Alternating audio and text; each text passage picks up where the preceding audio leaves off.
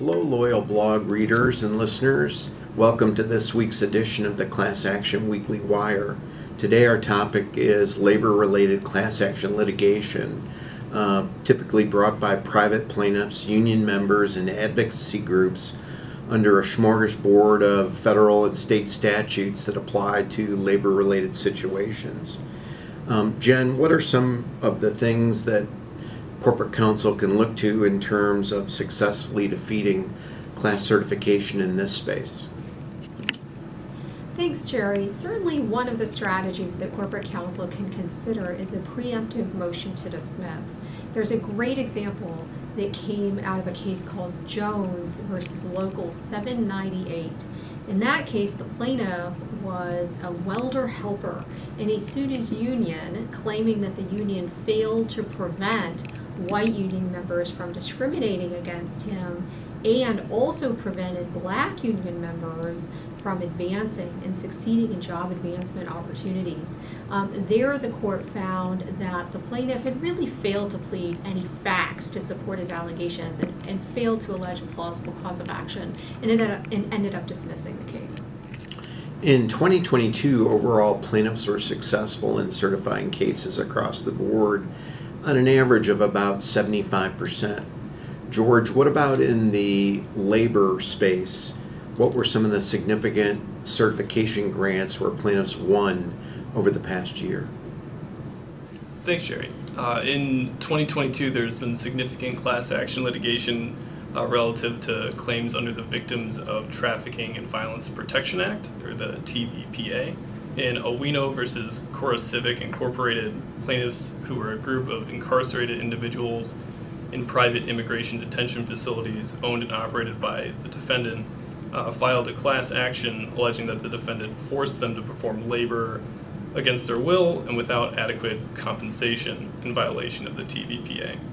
There, the district court granted the plaintiff's motion for class certification pursuant to Rule 23.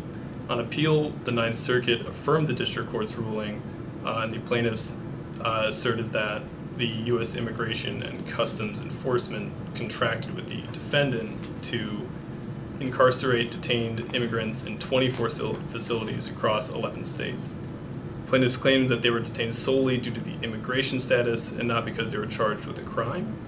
The Ninth Circuit reasoned that the affidavits and testimony from detainees sufficiently established that detainees were made to perform various duties daily and were subject to disciplinary measures if the labor was not completed. The Ninth Circuit also found that whether or not the defendant's company wide policies and practices violated the law and the rights of the class members was a question that predominated over any individual inquiry. Another ruling that I recall from 2022, uh, where a court granted class certification on a similar theory, was called Magtoles versus United Staffing Registry. In that case, a group of contract nurses filed a class action alleging that the defendant, a healthcare staffing agency, violated the TVPA. Um, in that case, the defendant had recruited nurses and other healthcare professionals to provide healthcare services for clients in the New York City area. Um, the majority of the recruits were from abroad, including many from the Philippines. Um, and the defendant in that case allegedly required all of its foreign recruits to sign a standard three year employment contract. And that employment contract mandated that the nurses work for a minimum of 6,000 hours over a three year period or if they terminated the contract prior to meeting that um, threshold to pay back $15 per hour. Contracts also contained non compete clauses, a prevailing wage provision, um, an immigration notification provision, all of which the plaintiffs challenged in the lawsuit. The, the court found that the Rule 23 requirements were met, that standard questions predominated with respect to whether the provisions of the defendant's standard contract violated the TVPA and whether the defendant maintained an illegal policy or practice of failing to pay nurses the prevailing wage. George, were there any key defense rulings where defendants were successful in opposing class certification, shutting down these labor cases? Yeah, Jerry, one that demonstrated that would have been in Garcia versus Stemilt AG Services. Uh, there, the plaintiffs uh, tried to put forward a class certification on a theory that ended up failing.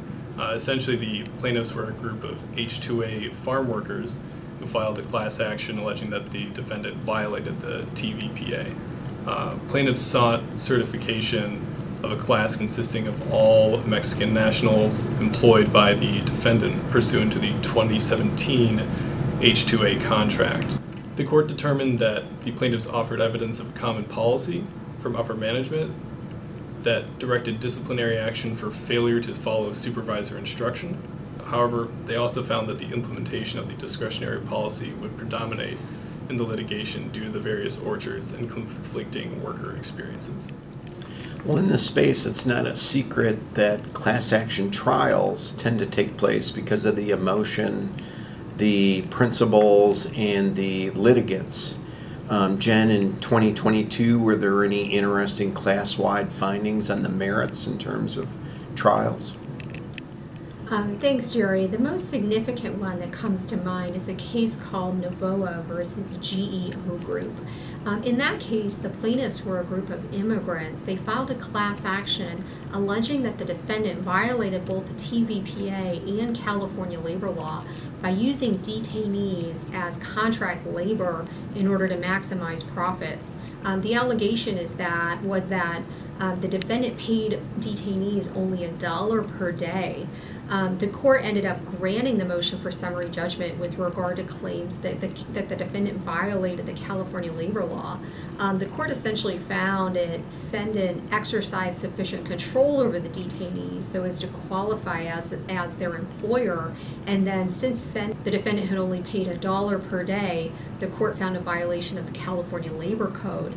Um, the case went on and it went to trial, and it, and the jury returned a verdict in favor of the class of plaintiffs for $17.3 million in damages.